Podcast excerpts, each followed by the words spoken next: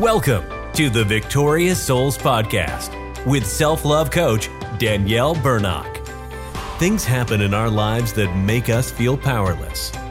But Danielle believes that anyone can become a victorious soul by reclaiming what belongs to them their value, their belovedness, and their God given superpower. The Victorious Souls Podcast is dedicated to empowering you to rise up, reclaim, and embrace the change from survive to thrive as a victorious soul through the power of love. And now, here's that lady on the internet who loves you, Danielle.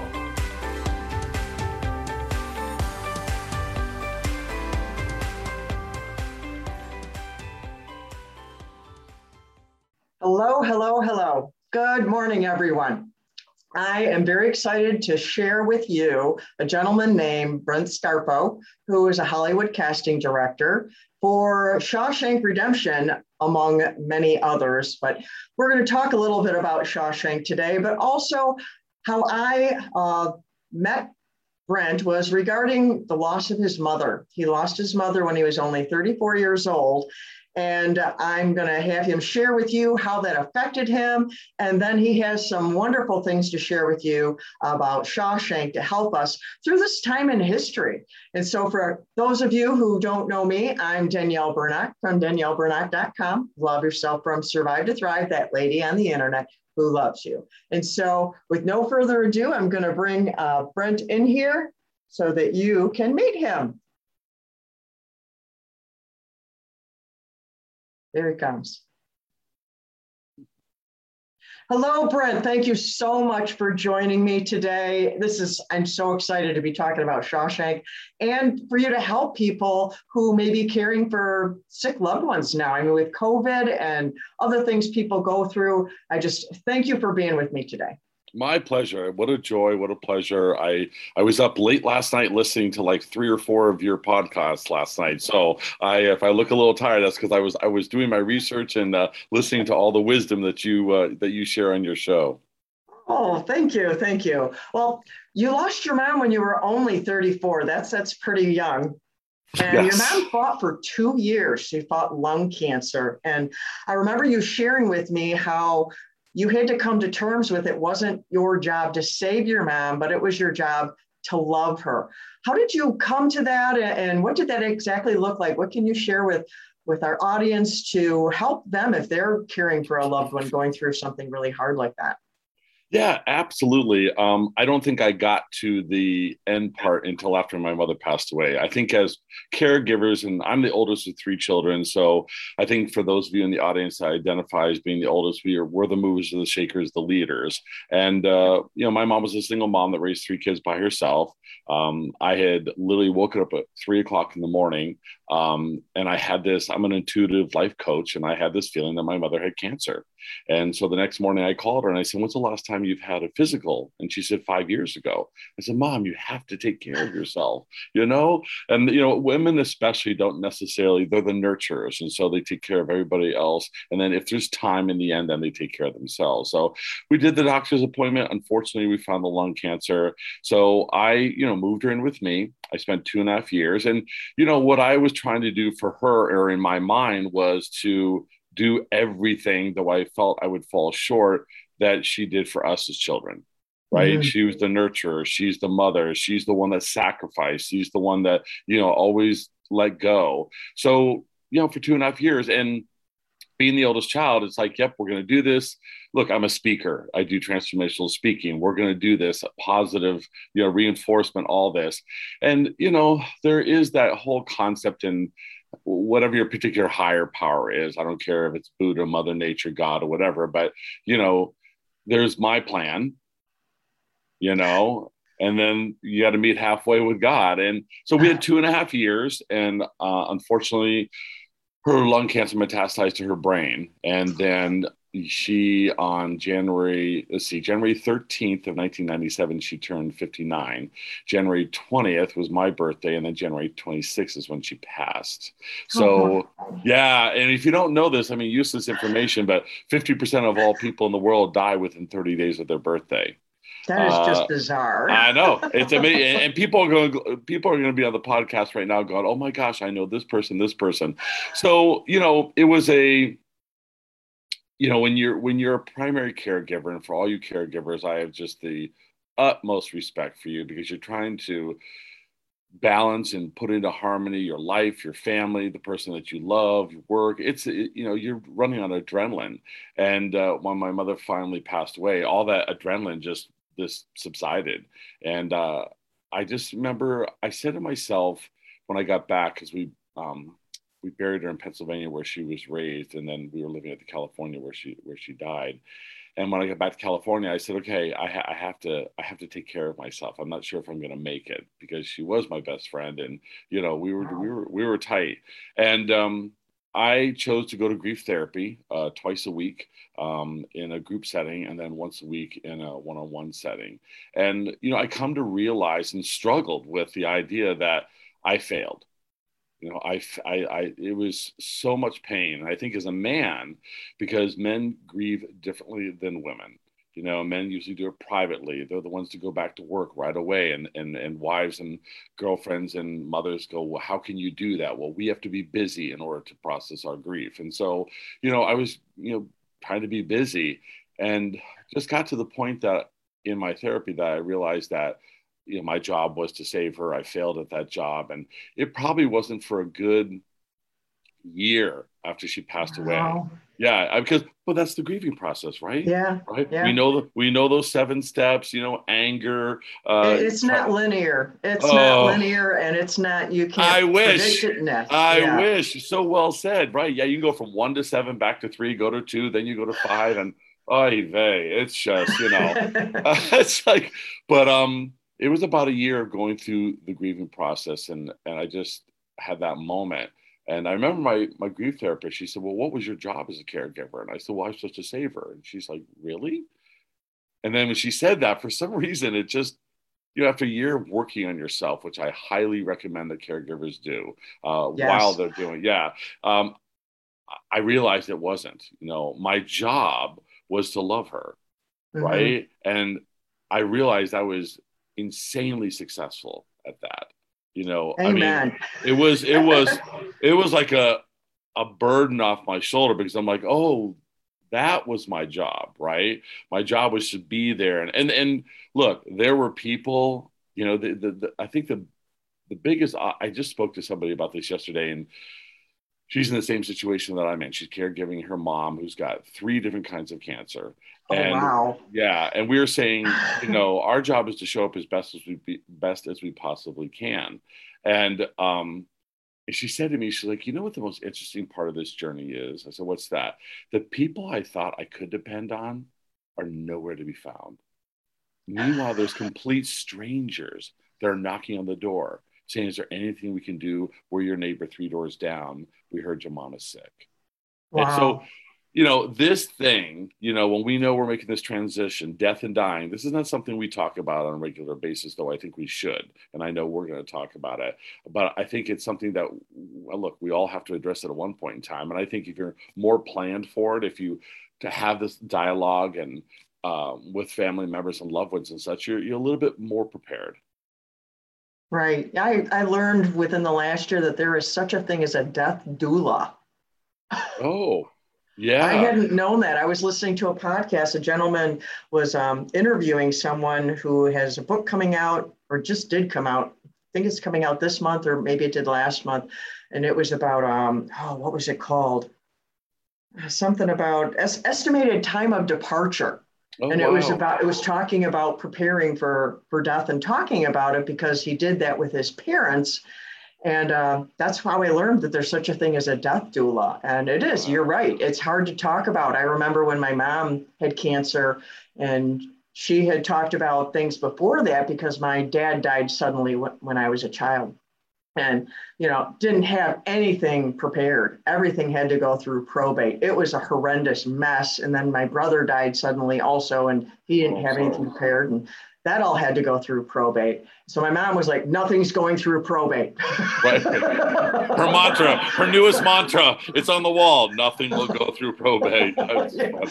So, so she wanted to be much more prepared, and and we we talked about things, but not to the extent as like this gentleman was talking about, like how do you see that that looks and stuff. And I'm like, wow, that's just really strange questions to ask yourself. And it's like those are hard to think about because we don't like to think about our mortality, but I the line is true. Nobody gets out of here alive. yeah, absolutely. There was a book, and I, I cannot remember the authors to save my life. It was years ago. Oh, you may know it. Um, but it was a it was a couple, and um, I might have read it after my mom passed away. But the book was written, and I can't remember this, but all I remember is that they woke up and they decided to write this book. And the idea is that they're going to write this book, and that one year from the day they started writing the book, they would be dead. And how would their life be different? And it's just fabulous. I, I wow. unfortunately, I yeah, you know, um, so you know, think of it in that. I mean, it was a great. I, I unfortunately I can't remember the book. I'm sure if you Google it, the the, the theme and it was like, nope, today, one year from today, we'll be dead. And so throughout the entire book, you know, at one month, six month, anxiety, what's going on, what didn't I get done, what do I need to do, and all the things you have to do in the process, and things you don't think about, and uh, you know the appreciation that you didn't have for for living and it was yeah it was pretty amazing so you're forcing wow. yourself into those decisions Wow. Yeah, well, that's a great segue into your mom was only 59 when yeah. she passed.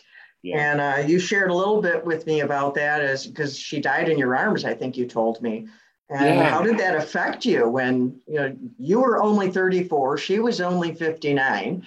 And uh, I mean, my dad was only 55 when he died. And my mom was only 66 when she died. And it's like, uh, so how did that affect you? And you, yeah, you told absolutely. me a little bit you know it's so interesting. The grass is always greener right? Because then I, i'm thinking about here we are in the middle of covid.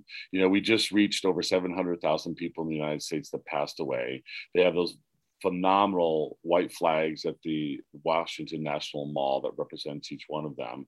And you know i say 59 and then i know i know you know, I know seven, eight, nine year olds that lost their parents at 30s and 40s from COVID, you know. So in, in the end, I think it's all relative.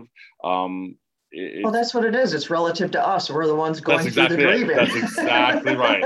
Well said. Yes, is exactly my point. It's like you know, I uh, uh, I remember. I'll never forget this. To your point, you know, you just have to.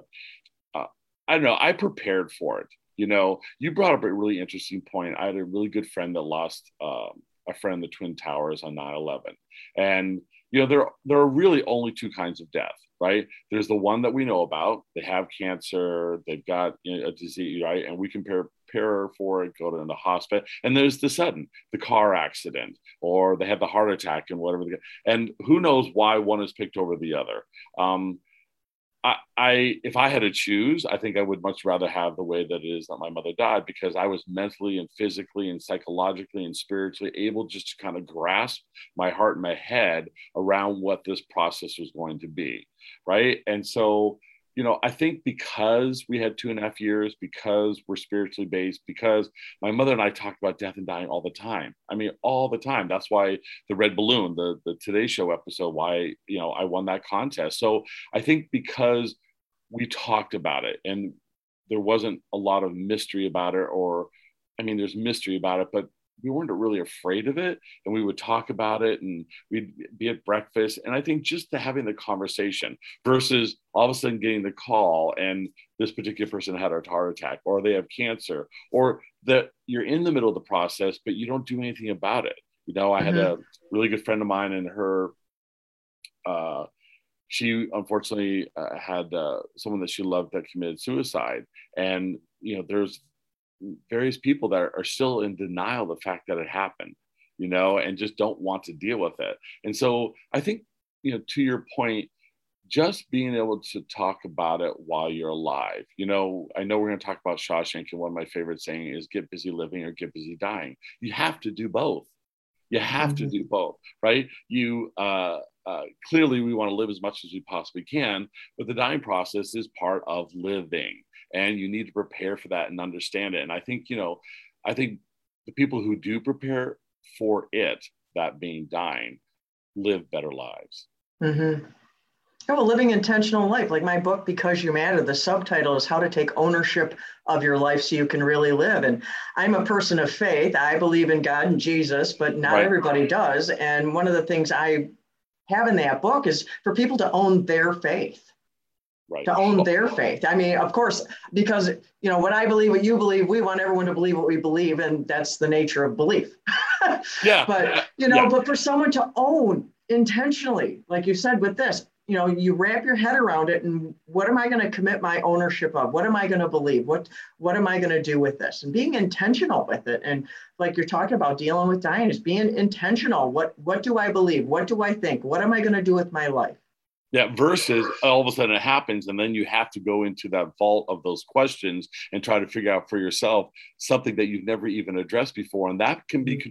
that to me is what brings on trauma it's the lack of that preparation that brings on trauma. You know, look, there are many things that happen in our lives that are traumatic, but I often say to my life coaching client, in fact, I say it all the time. I always say, it's not about the problem. It's never about the problem. It's about your relationship to it. Mm-hmm. Right? It's about your relationship to it. I always say, you know, when they talk about well, this and that and this and that, I'm like, well, create your own reality, right? To your point, take ownership create yeah. your own reality. If you don't like the reality you're in, then just switch it up, right? Make different choices, move, get out of the relationship, have it, whatever. Mm-hmm. But so many people, you know, again, don't take ownership because when you take ownership, then you take responsibility. You know, mm-hmm. and you take responsibility, then you have to be the bearer of the consequences of the choices that you made. Mm-hmm in my book, I really go to great lengths to, to explain the difference between responsibility and ownership because they're, they're two different things. And when you take ownership, you're right, then you will take responsibility in the proper light. So right, right, right. Yeah, yeah. look when you when you when you buy when you buy a house, you're now the owner. Yeah. The responsibility is paying the bills. Yeah. you know, well, you take care of it. That's up to yeah, you. You that's exactly right. You don't have Will to. you be responsible that's for exactly it or not? right. That's exactly right. It's a great analogy for every aspect of life. Yes. Right, right. And you're right. The trauma is not the problem. Trauma is not the incident. Trauma is the wound that happens inside of a person. Like with a child, they can't, they don't have the control that an adult does they can't just make their situation different kind of no, thing. They, they as an adult, you can, you know, and I call that my superpower. We have the ability to choose how to respond. And we need right. to own that because that's one thing we can, we always have, Viktor Frankl called it man's last freedom. It's yeah. the ability to choose how to respond. It's like, and if we build resilience in ourselves, then we will be able to handle more things that might be traumatic to someone else. Because trauma is personal. It's the how your relationship with it, how you said that. Well, and to your point, I just did this. I just did this webinar a couple days ago. I, I picked up on a word that you shared. Yeah. So you, what do you control? Yourself. That's it. And whether you choose to respond or whether you choose to react. Mm-hmm. And I would say when we react, that's when we feed trauma when we mm-hmm. respond, that's when we have the ability to be able to understand what's going on in our present day and our life so that we can get through this better than if we were to react to it. Mm-hmm. Yeah, we have to build that into ourselves. I love this quote by a, a, gentleman I've heard before. He said, The only person we can control is ourselves, and that's on a good day. That's on, that's on a very good day. So very Because true. sometimes we lack controlling ourselves also and yeah. we find ourselves in that. So if we work on it we get better at it. Yeah absolutely. And i you know i mean we could spend another whole show on just control. It's like can we really control ourselves? Like what is that really all about right? on a good day. yeah on a good day. On a yeah. I, I love the fact that i'm so out of control it's not even funny. Yeah so you mentioned the one of your um you have 10 life coaching lessons from Shawshank. Um, yes. Um, how can those help people now? I mean, that's with with Shawshank. How does that affect people now in this time with COVID and all the things that have happened in our world? How can those 10 things help people. Sure. So uh, I was one of the casting directors of the, of the movie The Shawshank Redemption. Everybody's probably freaking out right now on the podcast. Um, it was one of the best summers of my life. Uh, we shot that in 93, went, came out in 94. We were nominated for seven Oscars. Um, it was one of the first times that I was behind the camera instead of in front of. I was a young actor um, for a very long time. That's why I moved from Pennsylvania to California. And then in the last, you know, my two biggest passions in life really are the entertainment industry and education. You know, so in this last two years, I really started looking at those you know entities of mine and, and i've been merging them together. And you know shawshank redemption is on tv like 100 times a day. I mean it is one of the top 10 films that the american film institute see, says you have to see. So i just thought wow there's so many amazing lessons. And i have all these behind the scenes you know uh, uh, stories and experiences. So, you know, recently I sat down, I watched the whole thing and I went through it and found these lessons. So, you know, especially now, given that everything is in pure chaos, you know, look, to your point, and that's I love. We're having an aha moment because this isn't even one of the lessons, but it just came to me.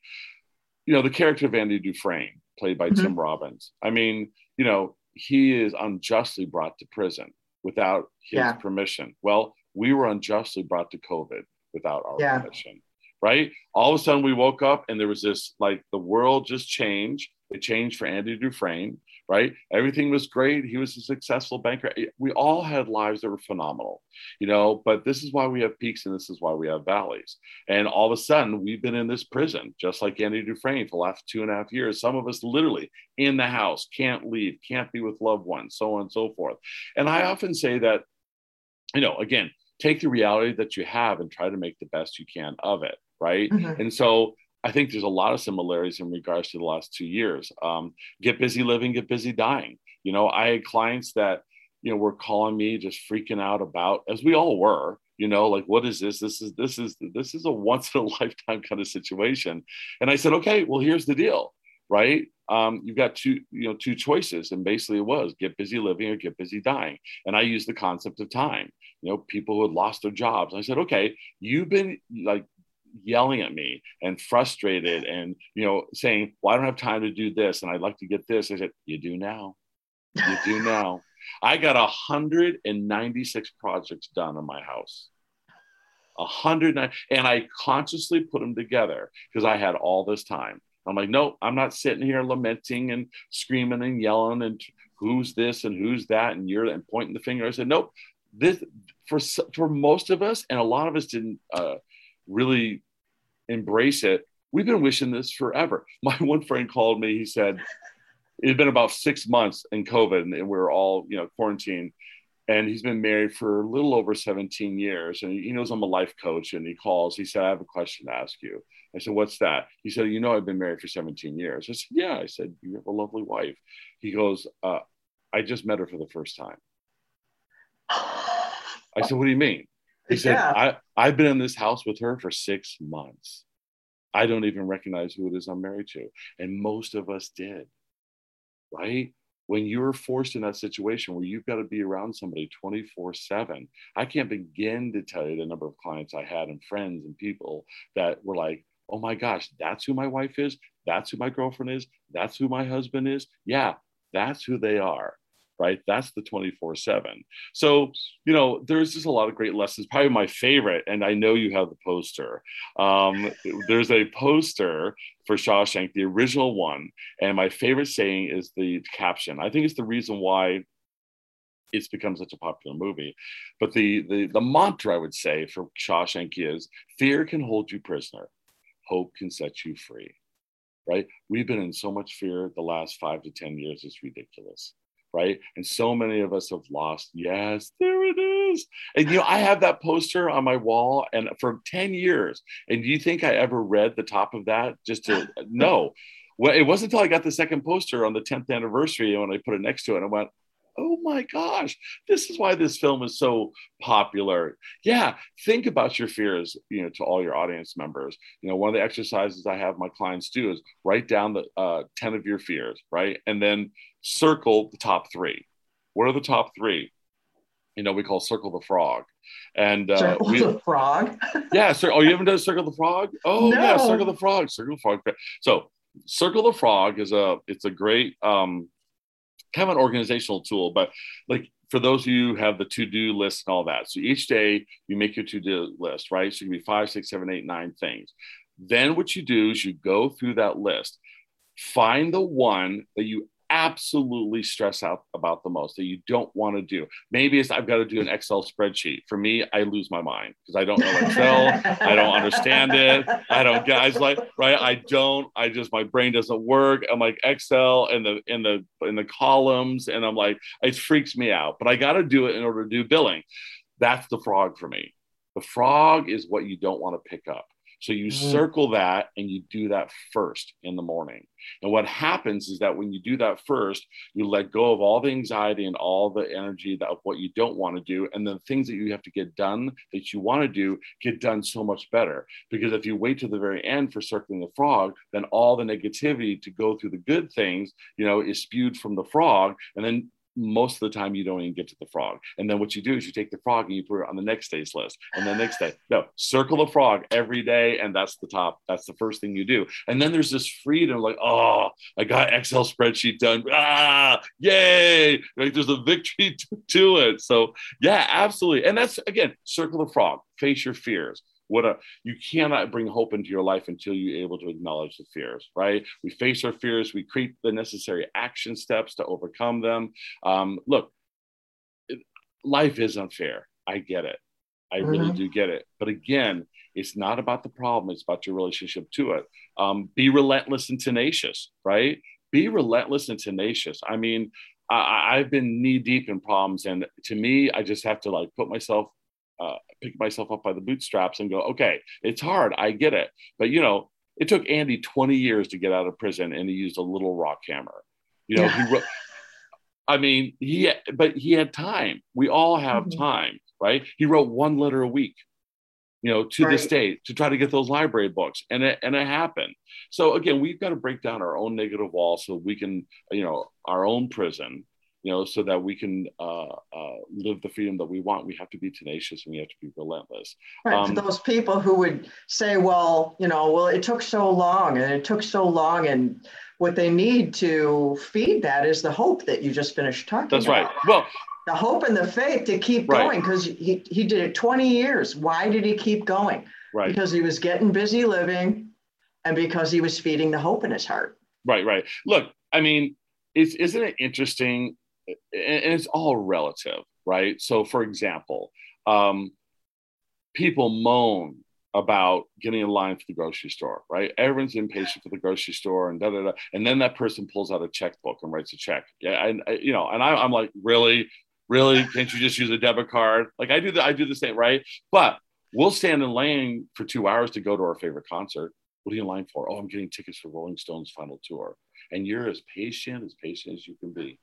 You have no Attitude. problems with Sandler. Yeah, it's the hope. It's the hope that I'm going to see the Rolling Stones final tour. But we can't, you just have to transition that into the same thing when it comes to all the different lines. But it, it's the same amount, it's the same concept. I have to wait in line. But it's just yeah. a it's just a, it's a mental it's mindset. Thing. Yeah. Yes, exactly. Um, another one, your greatest strength is inside of you. So no matter where, no matter where you're at or what people say to you, stay true to your own core values. That's the thing that Andy Dufresne did, right? Um, he lost his freedom.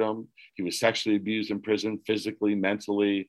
Um, but the core values that he had going into there uh, is what kept him alive. You know, I've I've worked with a lot of Holocaust survivors, and the vast majority of them, you know, the gentleman that wrote Night, you know, he said, you know, they could take everything away from me, but the memories of my life, the memories of the people I love, the memories of my past, they cannot take those away from me, and that is the hope that we talk mm-hmm. about, right? In the middle of being in the Holocaust and that fear. There are things that people can't. There's a really great scene. I just forgot about this in Shawshank where, you know, he gets thrown into solitary confinement in the hole, they called about it.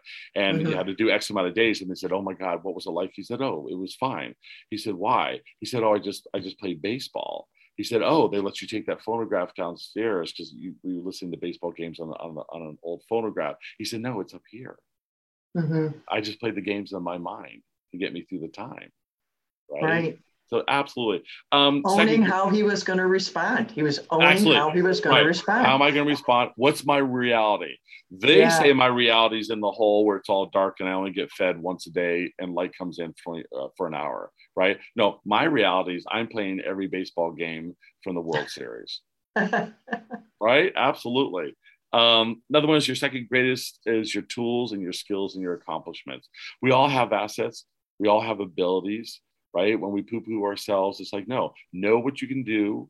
What sets you apart from everyone else? I'm a firm believer that everybody has a skill that's different from uh, everybody else, that you do something better than anybody in the entire world. You know, Andy knew this. He had financial knowledge. You know, he Mhm. had this financial knowledge. He's like, look, I can I can help out the guards. They don't have to pay taxes. I can help out, you know, Clancy Brown's character and you know, who just you know got uh fifty thousand from um yeah, I uh, remember that scene on the rooftop. Oh, I was there. I was there. Off the rooftop. I was I literally I was right I was like I wanted to be I wanted to see that so bad. I climbed on the top of the roof. I got a chair. It was so hot that day. Oh my god, it was so hot. And I love Clancy Brown. He's just an amazing actor and it was an intense scene. I mean, we ended up doing it for like 12 hours. But just this just, oh yeah, yeah. Oh no, yeah. You know, there's a there's an old adage in Hollywood. We don't sweat, we glisten. Uh, but we're not. We we work. You know, I mean, I think the shortest day I had was 12 hours. The longest day I had was 21. wow. And then you start up the next day. Six day work weeks. You know, we only had Sundays off. So yeah, absolutely. What are your assets? What is it that you can bring to the table? Um, I love this one.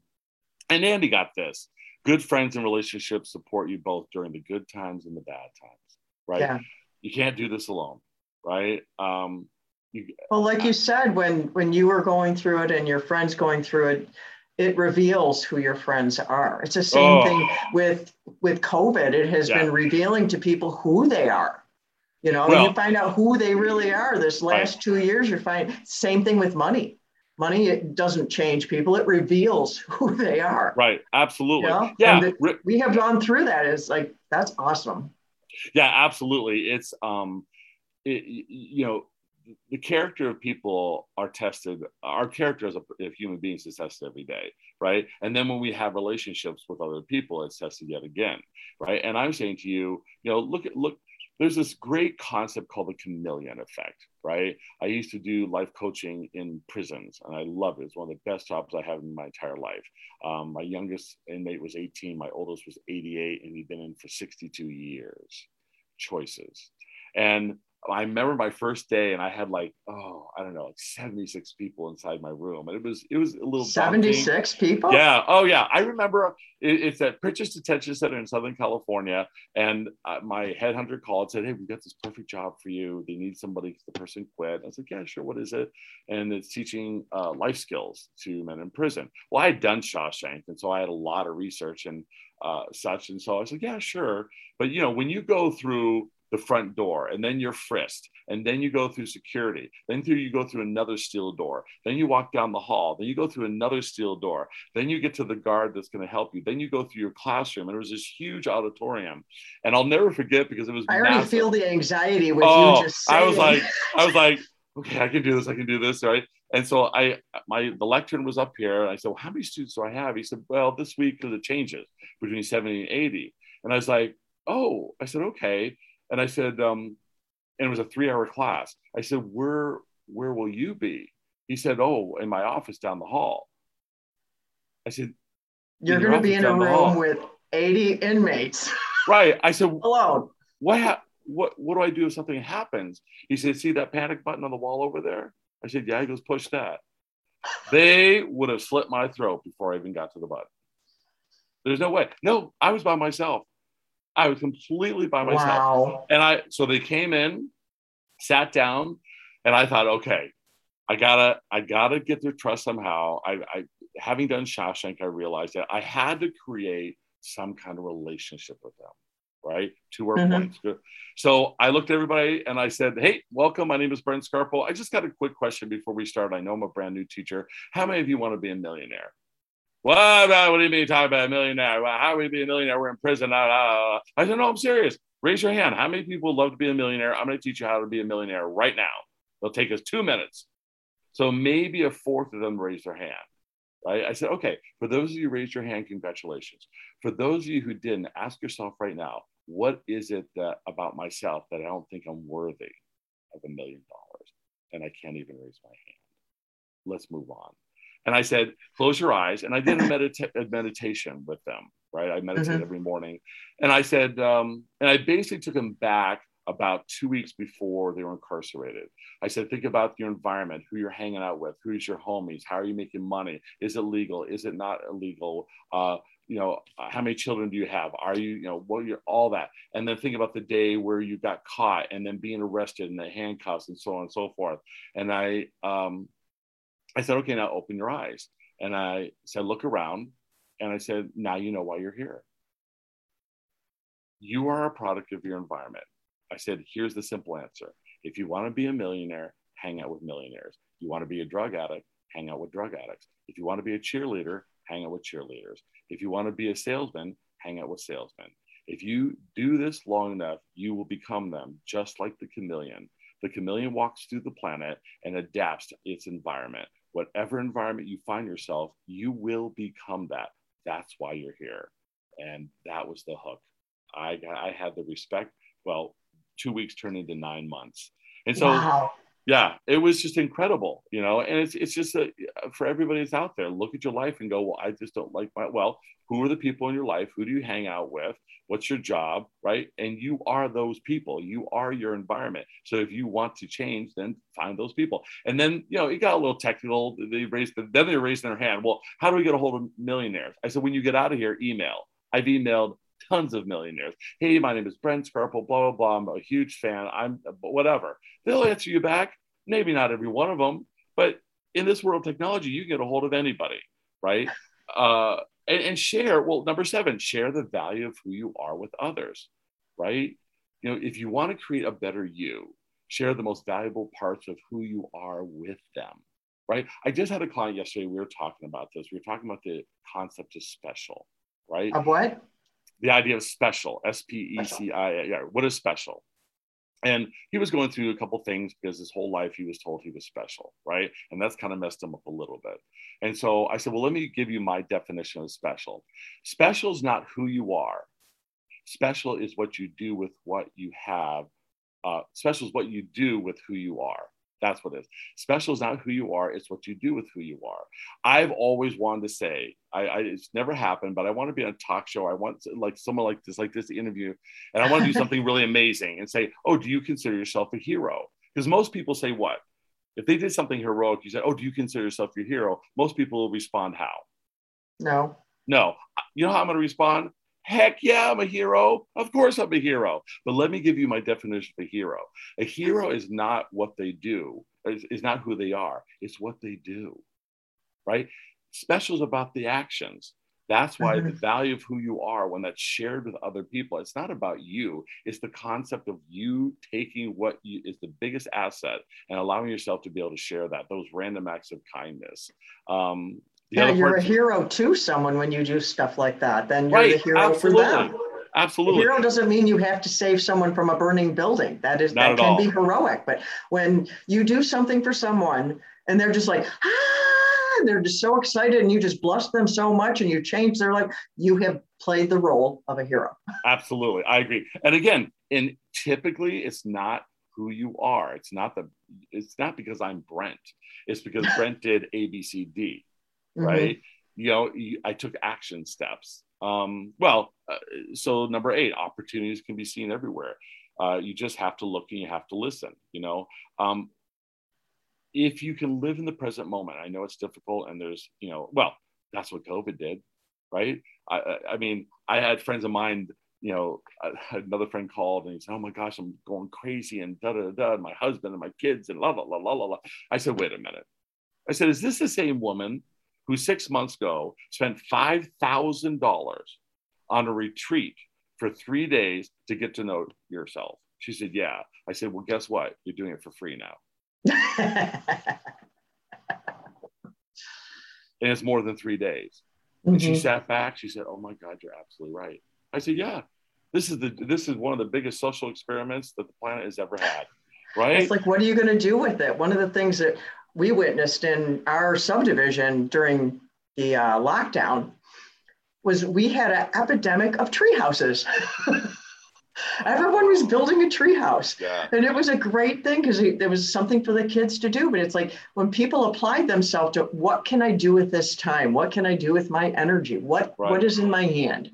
Right. And they were probably and they were probably baking sourdough bread in the treehouse too uh, because that was happening as well. Yeah look for opportunities. Um, one of the to your point one of the greatest scenes oh my gosh.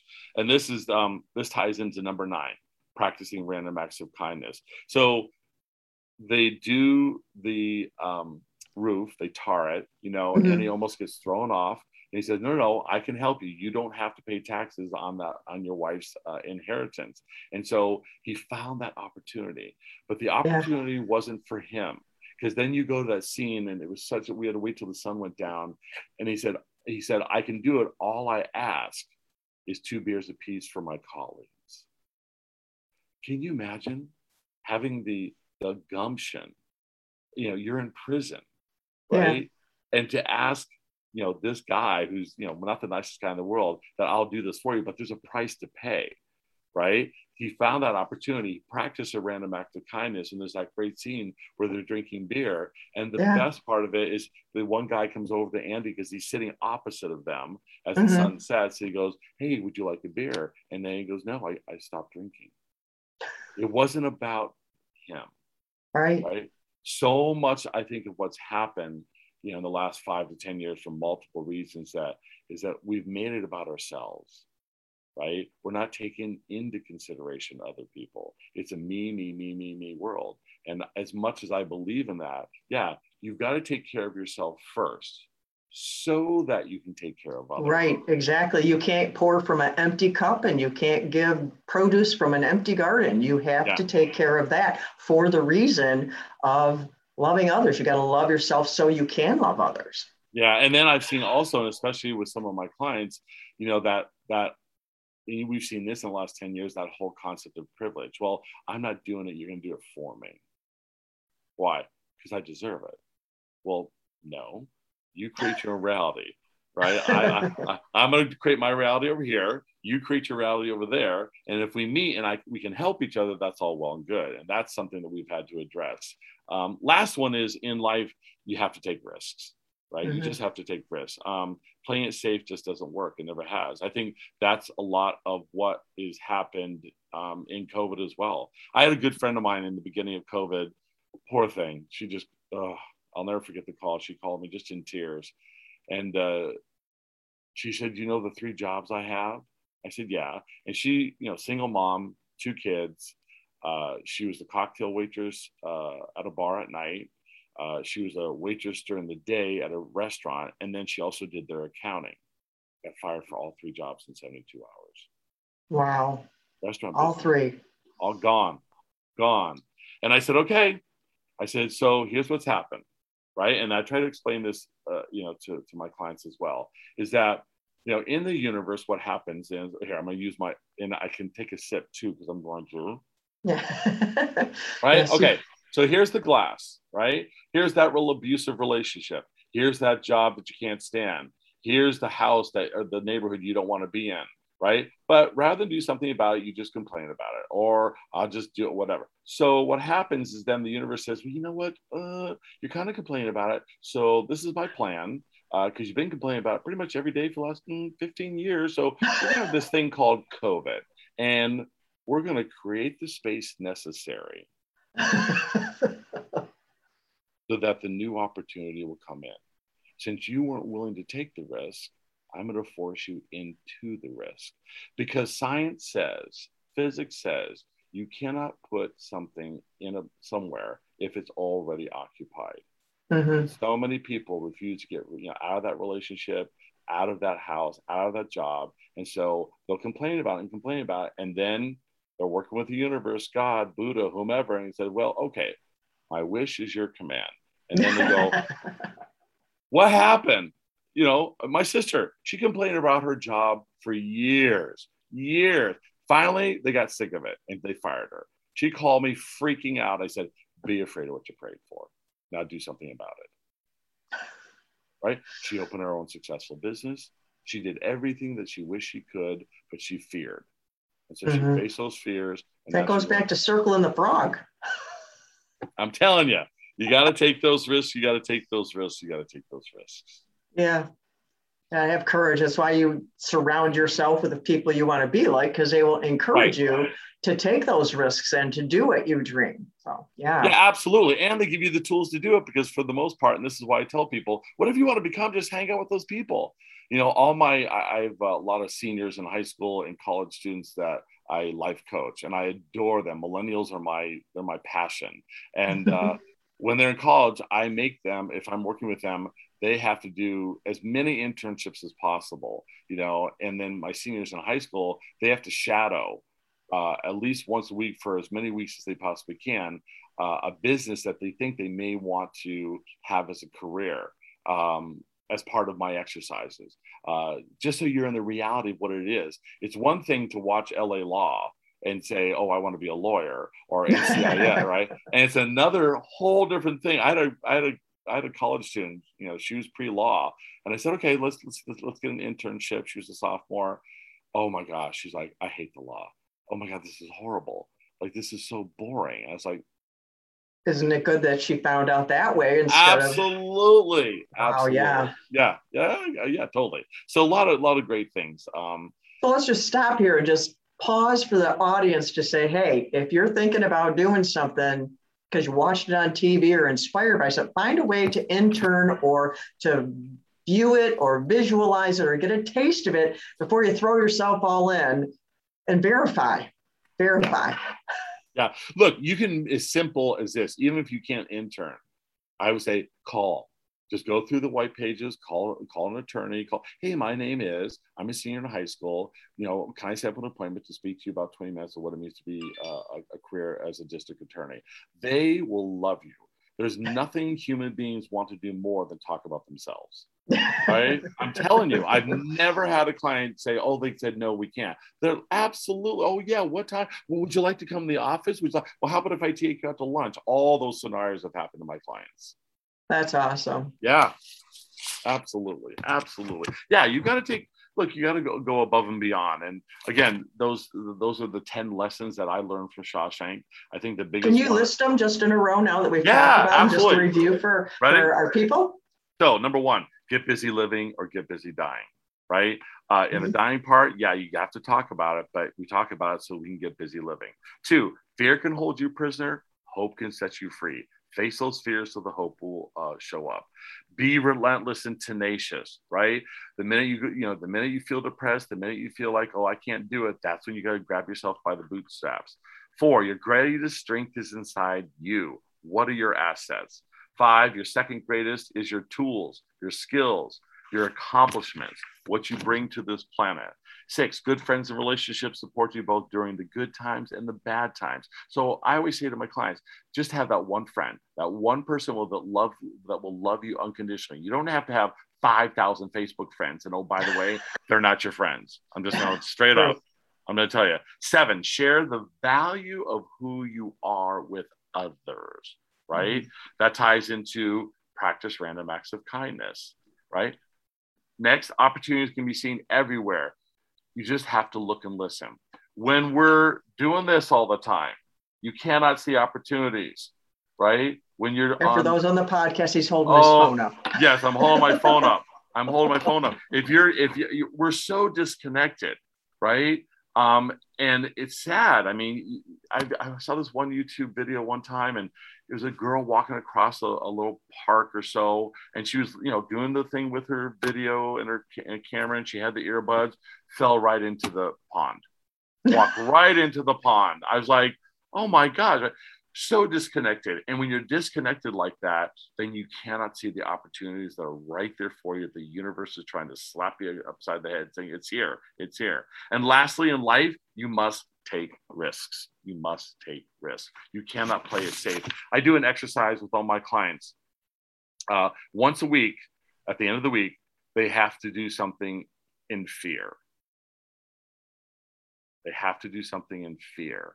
And what does that mean? That means figure out what it is that you're most fearful about that week, do it, and then at the end of the week, let me know what happened.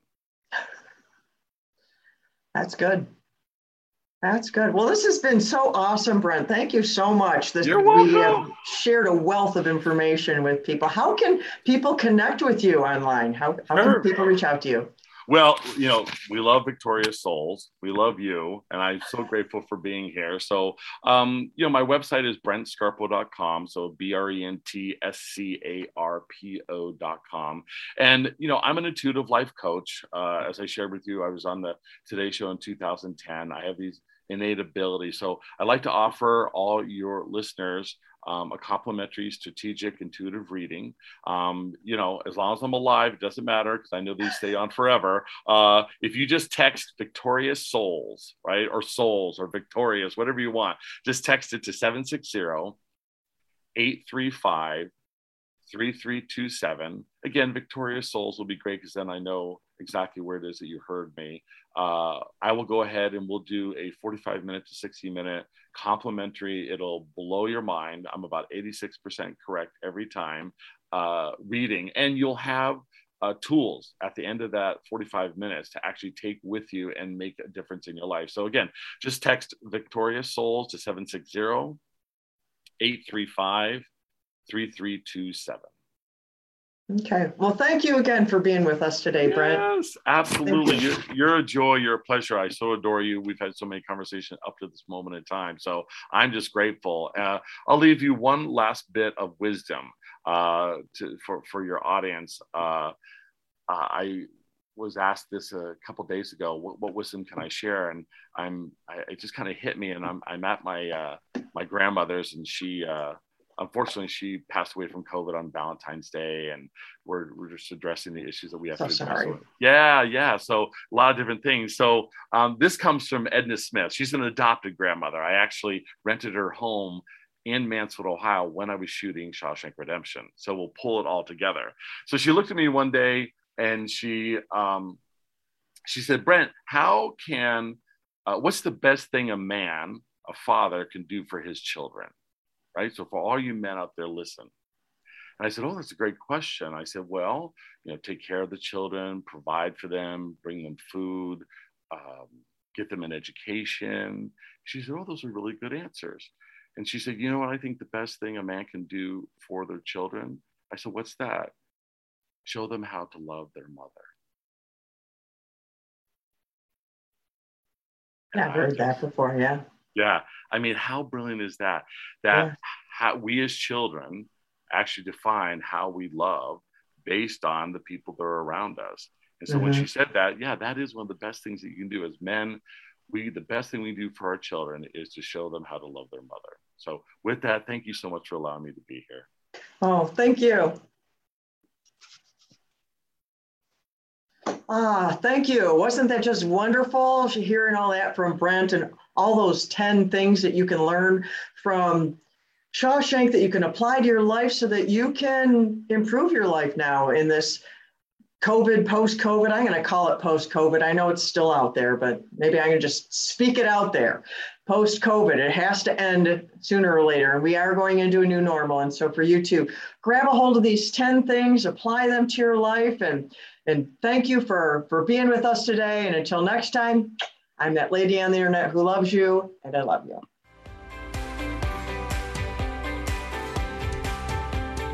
Thank you so much for listening to the Victorious Souls Podcast.